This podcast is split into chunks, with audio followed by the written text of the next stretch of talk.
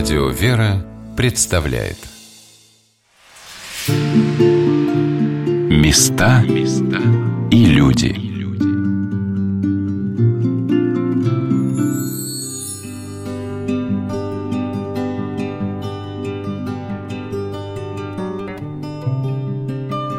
С вами Александр Ратников. Мы по-прежнему в Вышнем Волочке, но во временной перспективе перенесемся в век 20 Годы богоборчества и воинствующего атеизма не обошли стороной и Вышневолодскую землю. Наш собеседник – историк-краевед Денис Михайлович Ивлев.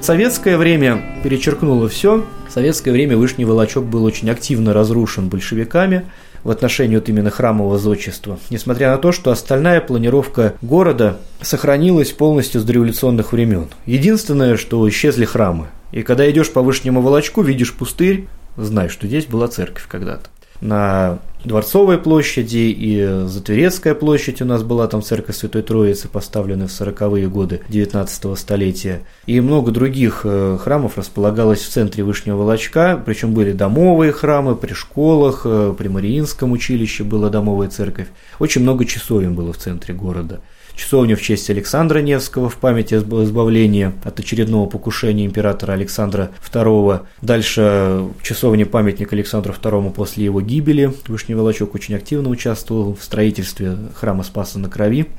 Кроме того, были часовни, очень интересная часовенка была святителя Николая, так как погост Никольский древний, и святитель Николай, конечно, здесь почитался очень весьма серьезно. И часовня святителя Николая называлась Никольская Лоцманская. Стояла она около Богоявленского собора. И вот эта вот Никольская Лоцманская часовня служила отправной точкой в момент э, начала судоходства по Вышневолодской водной системе. Сначала служил самолебен, стреляли из пушки, только после этого пускали суда по Вышневолодской водной системе.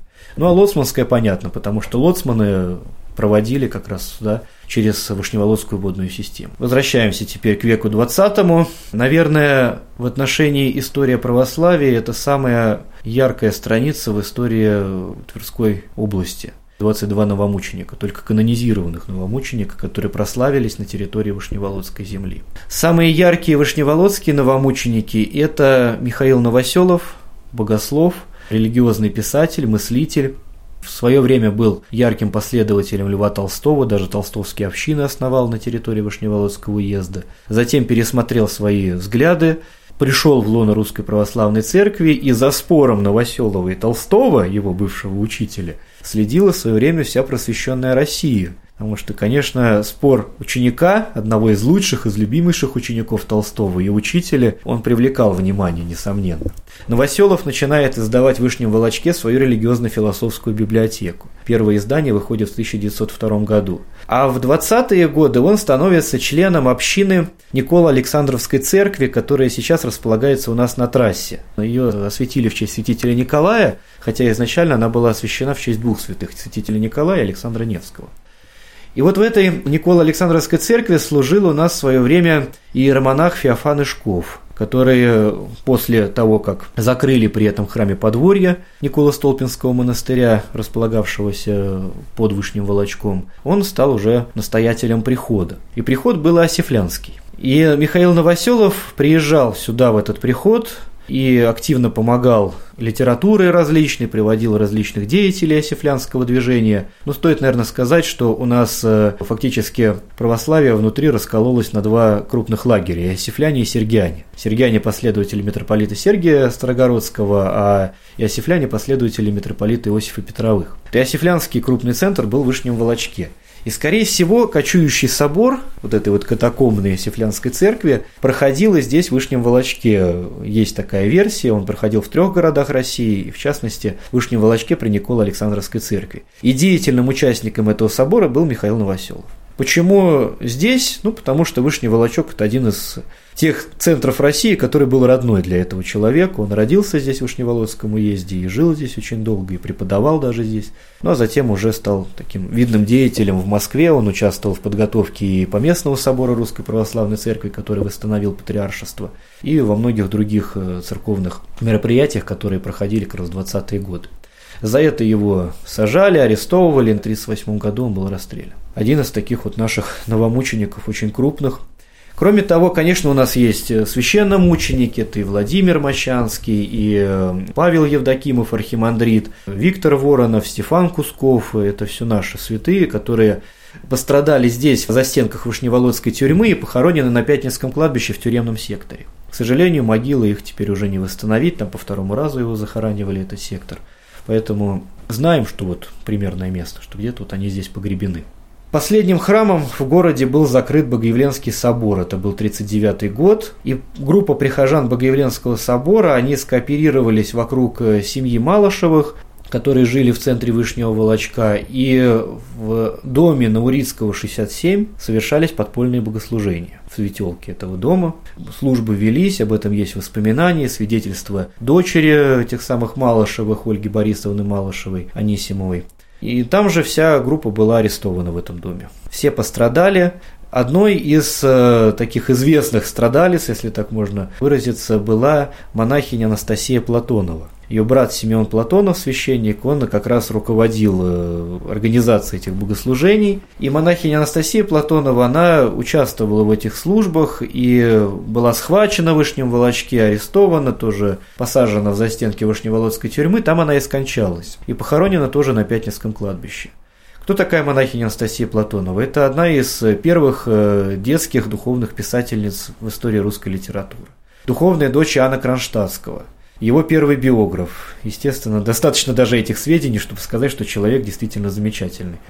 Открытие храма состоялось у нас в 45 году, хотя начали бороться уже за открытие в 43-м, но разрешили в 45-м. Дали кладбищенскую Преображенскую церковь, затем ее обвиняли на Богоявленский собор. Это случилось в 1947 году, то есть ровно 70 лет назад.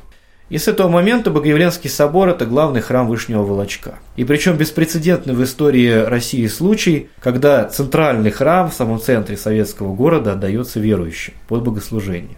Этому был целый ряд причин, но, по крайней мере, это вот тоже уникальность Вышнего Волочка, вот православного Вышнего Волочка. И там, в Богоявленском соборе, хранились э, и чудотворная Вышневолодская икона Казанская, и там же хранилась Андроникова икона Пресвятой Богородицы из Казанского женского монастыря. Там же хранился образ святителя и чудотворца Николая Резной – который пришел из Никола Столпинского монастыря, был в Федово, а потом уже перенесли в Богоявленский собор. И там же есть уникальная чудотворная икона преподобного Нила Столобенского, частицы его мощей, которая является единственным в мире изображением вот такого типа, который имеется в Богоявленском соборе. Там святой коленопреклоненный, молящийся перед аналоем, перед своей келейной селигерской иконой Божией Матери – этот образ был написан в памяти явления преподобного Нила Столобенского, которое произошло 8 июля 1908 года рядом с Вышним Волочком в погосте Георгиевско-Чудинском, в сельце Черный ручей. Помещику Василию Ивановичу Бажанову было это явление. И изначально эта икона была святыней Георгиевско-Чудинского погоста, это современное село Матвеево Спировского района. Конечно, Богоявленский собор это являлся тем самым центром, где сконцентрировались самые основные святыни нашего Вышневолодского уезда, окрестности от ближайших Вышнего Волочка. После Богоявленского собора открылась у нас Успенская церковь в 93-94 годах ее открывали. Священник Сергий Дикий, он был первым настоятелем этого храма и фактически основателем школы имени преподобного Сергия Радонежского. Успенская церковь, она тоже уникальна и по своей архитектуре, и по своему духовному наполнению. Во-первых, по архитектуре. Это храм, соединенный с богадельней построен в 1868 году как фабричная церковь. Довольно трудно строилась эта церковь, потому что приход э, главного городского собора, он вообще всячески всегда сопротивлялся открытию новых церквей. Это вот как-то вот исторически заложилось э, и продолжается, можно так сказать. Э, новые приходы возникают очень сложно. И тогда Успенскую церковь пробивали несколько лет, очень тяжело было пробить открытие этого прихода. Несмотря на то, что вроде бы человек был весьма значимый и уважаемый, это Фрол Яковлевич Ермаков, московский купец, на средства которого сооружалась и церковь, и богадельня. И кроме того, конечно, по духовному наполнению там весьма серьезные святыни. Это, во-первых, список с нашей чудотворной Теребинской иконы Божией Матери, написанной на Афоне, и мощи святых, в том числе частицы мощей великомученика Пантелеймона и частицы мощей трех святителей Василия Великого, Григория Богослова и Иоанна Златоустова. То есть это такие святыни, к которым притекают многие вышневолочане, и известны случаи чудесных исцелений, которые происходили вот ну и, конечно же, Казанский монастырь, он открывается чуть раньше, в 91 году, и становится одним из центров духовной жизни православных вышневолочан. В 99 году в Вышнем Волочке совершается канонизация наших первых новомучеников тверских. Среди них канонизировали священномученика Владимира Мощанского, священника, который служил во многих вышневолодских храмах, но особо почитается в Богоявленском соборе. И с этого момента, с 99 года, в Казанский монастырь устанавливается традиция крестных ходов. И ходили из центра Вышнего Волочка в Казанский монастырь 19 сентября ежегодно. Пока Казанский монастырь у нас не закрыл свои двери, там тоже были какие-то свои духовные подоплеки к этому. И в итоге традиция крестного хода прервалась, хотя это очень печально и очень больно, потому что эта традиция собирала вокруг себя много очень людей, кроме того, служила видимой проповедью православия в нашем городе. И учитывая вообще все проблемы, которые накопились в Вышнем Волочке, прекрасно понимая, что они копились не сегодня и возникли не сейчас, они все возникали вот в те самые 20-е годы из-за тех самых разрушений храмов, из-за тех самых кровопролитий, которые здесь совершалось, из-за расстрелов мучеников. Все это, вот этот вот ком духовных этих проблем, он накапливался, наваливался и до сих пор лежит на городе. И разбить этот ком можно только молитвой и покаянием всенародным. У нас до сих пор на месте собора стоит памятник Ленину. В этом году хотели предложить такой ход, памятник Ленина переставить в более подобающее место, а на месте соборной колокольни открыть для начала хотя бы памятник великой княгине Ольге, которая шла через Вышний Волочок. И это было бы и с духовной точки зрения было бы весьма хорошо, что памятник святой все-таки будет поставлен в центре Вышнего Волочка. Памятников Ольги по стране их раз-два и обчелся, их очень мало. А тут бы для Тверской области было бы действительно такая вот изюминка, и могли бы людей привлечь сюда на паломничество. Но, к сожалению, заортачились, сказали, вы что, как же год столетия революции убрать Ленина, поставить Ольгу невозможно. Хотя, в принципе, у нас был случай в истории Вышнего Волочка, когда Ленина убрали в 80-м году и поставили памятник Венецианову, нашему знаменитому художнику, земляку, который много картин написал на территории Вышнего Волочка. И как-то это, в принципе, сейчас э, воспринимается, но совершенно без всякого возмущения, хотя это, казалось бы, был разгар советской власти. 80-й год. А сейчас, когда фактически курс поменялся, и, в принципе, мы же не предлагаем памятник разрушить, куда-то выкинуть его. Нет, мы предлагаем найти ему более подобающее место в советском микрорайоне города, потому что история, понятно, что ее не перепишешь, она такая, какая она есть, и сохранять надо любой памятник. Но есть э, моменты, Подобает ли стоять этому памятнику здесь? Это все равно, что памятник Ленина поставить на месте гибели царской семьи, например. Да?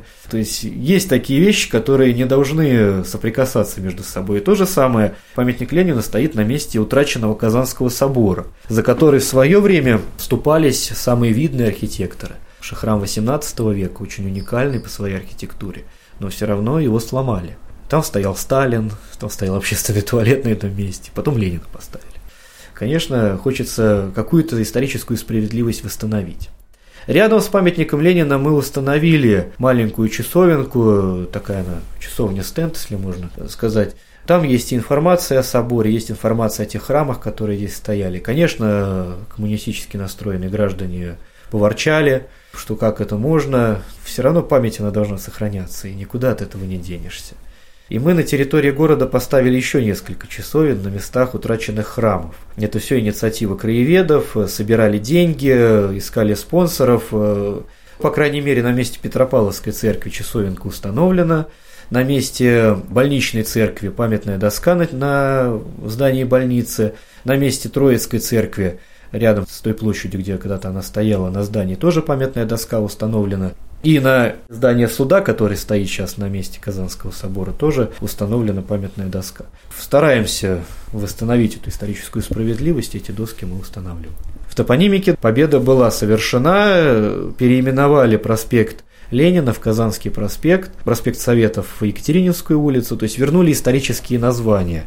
этим улицам, и это действительно очень серьезно, хотя тоже было воспринято в свое время и до сих пор воспринимается неоднозначно. И даже планировали поставить на месте Ленина памятник Екатерине, но постеснялись передвинуть памятник и поставить Екатерину на то место, где она тоже бы стояла более подобающая, смотрела бы на Екатерининской улице и стояла на месте того самого комплекса соборного, где когда-то зачитывали ее указ об учреждении Вышнего Волочка города. Тоже, конечно, вариант, который стоит рассматривать. Ну, конечно, в перспективе стоит рассматривать и возрождение хотя бы колокольни. На том месте, где когда-то колокольни и стоял. Причем построены тоже на средства Екатерины II. Поэтому, конечно, в Вышнем Волочке и победы, и какие-то поражения есть, э, и довольно трудно приживаются некоторые вещи, вот, связанные с установкой досок, э, с памятью новомучеников. Все-таки советское время дает о себе знать. Кому, как не нашим новомученикам, знать э, наши проблемы, то есть мы порой стремимся на фон, в Иерусалим, по монастырям России мы едем. Это хорошо, да, это мы совершаем паломничество, мы ездим к тем святым, которые прославили когда-то нашу землю русскую, к молитвенникам земли русской. Но дело в том, что все равно есть наши святые, которые здесь у нас – и которые ходили по одной с нами земле, знали все наши проблемы, некоторые знали наших предков лично, общались с ними. Кому, как не к ним, в первую очередь прибегать за помощью и заступлением?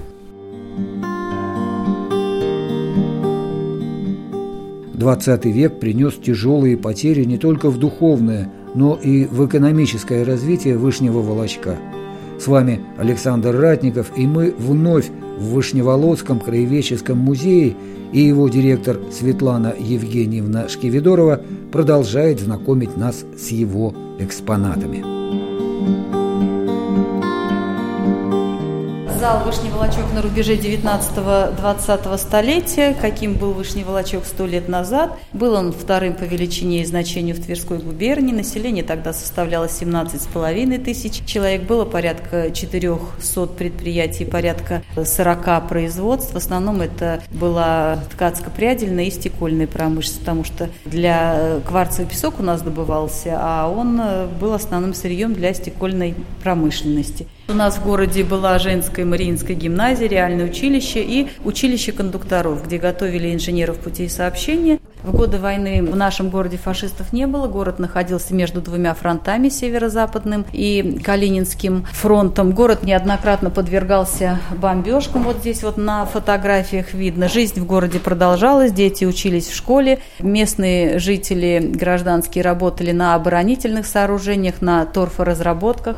Самые крупные предприятия были эвакуированы, Вологодская, Пермская, Костромская область, но такие, как деревообделочный завод, продолжали работать, они выполняли спецзаказ для фронта. Вот здесь на фотографии мы видим испытания понтонной переправы для тяжелой военной техники, или вот лыжи, как спецзаказ для партизан те из Вышневолочан, кто по состоянию здоровья или по возрасту не попали на фронт, ушли и боролись в партизанских отрядах.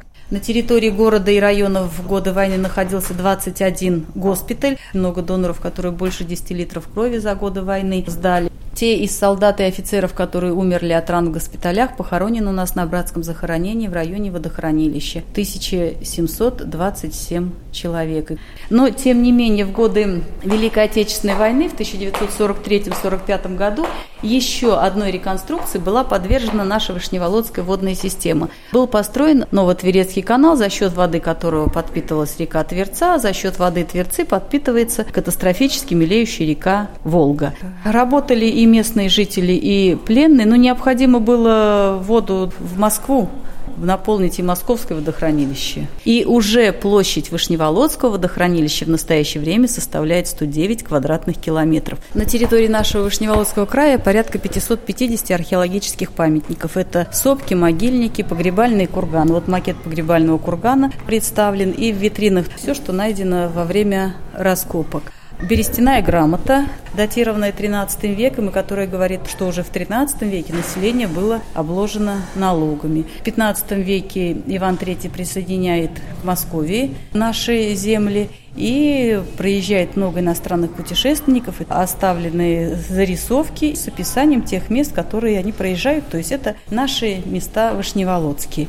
Зал природы. Нас окружают и лиственные, и хвойные, и смешанные леса, и разнообразен и богат животный мир, узнаваемый. На территории нашего края порядка 30 рек и 80 озер. Ну и поскольку водоемов у нас много, у нас и рыбы тоже самые разные. Рыбаков у нас много круглый год, и, в общем-то, всем хватает рыбы. Здесь мы говорим о полезных ископаемых, щебень, песок, камень, все это у нас добывается, и, в общем-то, это было использовано при строительстве московского метрополитена. При разработке одного из карьеров Ясиновического был найден полный скелет бизона, но он находится сейчас в Московском палеонтологическом музее, потому что тогда у нас не было площадей, музей находился на реконструкции. Когда тут было холодно, ледниковый период, у нас на территории нашего края жили и мамонты. Здесь представлены фрагменты бивней мамонта, зубы мамонта. Здесь э, мы рассказываем о наших земляках, известных людях, лауреат Ленинской премии, герой соцтруда, ученый, палеонтолог Борис Сергеевич Соколов. Он прожил 99 лет и работал до последнего дня. И вот здесь вот в витринах все, что представлено, это передано им в дар нашему музею. То есть вот здесь на фотографиях мы видим, как он участвует в различных экспедициях по всему миру. Ну и вот то, что привезено с экспедиции. Его печатная машинка. Вот вот учебник «Основы палеонтологии». Это Борис Сергеевич Соколов в соавторстве со своими коллегами написал вот таких учебников, 15 томов. Наверняка все слышали про Проживальского, а первый его сподвижник – это Всеволод Иванович Роборовский. Он похоронен тоже на территории нашего края, у него здесь было имение. Фрегат «Паллада», он чем для нас интересен, что этот фрегат э, первый пришел с мирной миссией в Японию, и среди фамилий офицеров встречаются фамилии, которые относятся к дворянам Тверской губернии. Например, Петр Петрович Анжу, сын нашего знаменитого земляка, адмирала Петра Федоровича Анжу, полярного исследователя. И один из островов Новосибирского архипелага назван его именем. Он жил у нас в Вышнем Волочке. Места у нас очень красивые, и не случайно вот 133 года назад именно на берегу Мсты создана дача куда приезжали молодые, малоимущие студенты Императорской академии художеств, дабы здесь вот творить в этих красивых местах и чтобы немножечко их как бы подкормить. И вот на протяжении всего этого времени художники приезжают сюда, созданы для них хорошие условия. Естественно, они работают на пленере и работают над выставками. То есть им хочется поделиться тем, что они наработали. Они делают выставки у нас в музее, в выставочном зале. Ну и существует добрая традиция передачи в дар картин у нас достаточно богатая коллекция живописи, графики и скульптуры, порядка 150 предметов в фондах. Несмотря на то, что мы, наш городок далеко от моря находится, у нас своих четыре адмирала. Полный адмирал Петр Федорович Анжу и еще три контр-адмирала. Это наша гордость. И у нас в городе существует музей моряков, несмотря на то, что мы далеки от моря, но тем не менее музей такой есть. 425 17-18-летних юношей были призваны на флот. И они с 43 по 45 служили на разных э, флотах. Далеко не все вернулись, но были такие энтузиасты, которые спустя 30 лет встретились, и у них зародилась такая идея создать вот музей морской славы. И этот музей очень интересный, то есть там материалы очень ценные. То есть у нас в Вышнем Волочке есть что посмотреть. И завершая первую прогулку по Вышнему Волочку, хочу предоставить слово уроженцу этого древнего города Денису Михайловичу Ивлеву. Когда люди приезжают в Вышний Волочок и говорят, ну, что тут захолустье какое-то, там, город какой-то непонятный, там, э, проблемы коммунальные, дороги не деланные, там, еще что-то. И когда они уезжают и говорят спасибо за то, что вы нам раскрыли истинную суть этого места святого, когда благодарят и когда уезжают с пониманием и твердой уверенностью, что мы еще сюда раз приедем, в Вышний Волочок, поклониться вашим святыням, тогда уже понимаешь, что вот э, лучше, наверное, награды не надо. Места и люди.